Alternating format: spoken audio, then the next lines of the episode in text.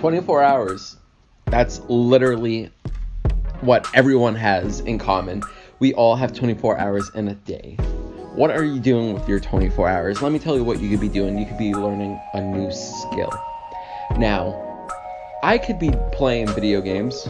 I could be out and about skateboarding if I wanted to be a skateboarder, or I could be playing the guitar. What I've learned to do is maximize my time in a day and allocate specific hours and be efficient to learn something new.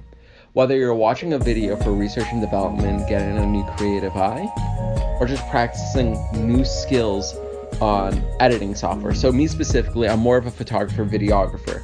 I take a lot of time to watch YouTube videos and then go out, take pictures, and practice those skills. Now, I got really fortunate because I started off with YouTube doing video, practicing videos and vlogs, getting a little bit more cinematic each time, each month, learning a new way to film.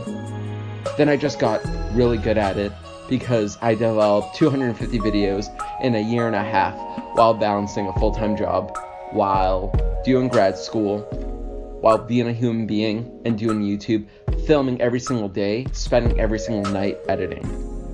I turned my free time into a skill that I further learned how to monetize and sell because it is a creative service that not a lot of people offer.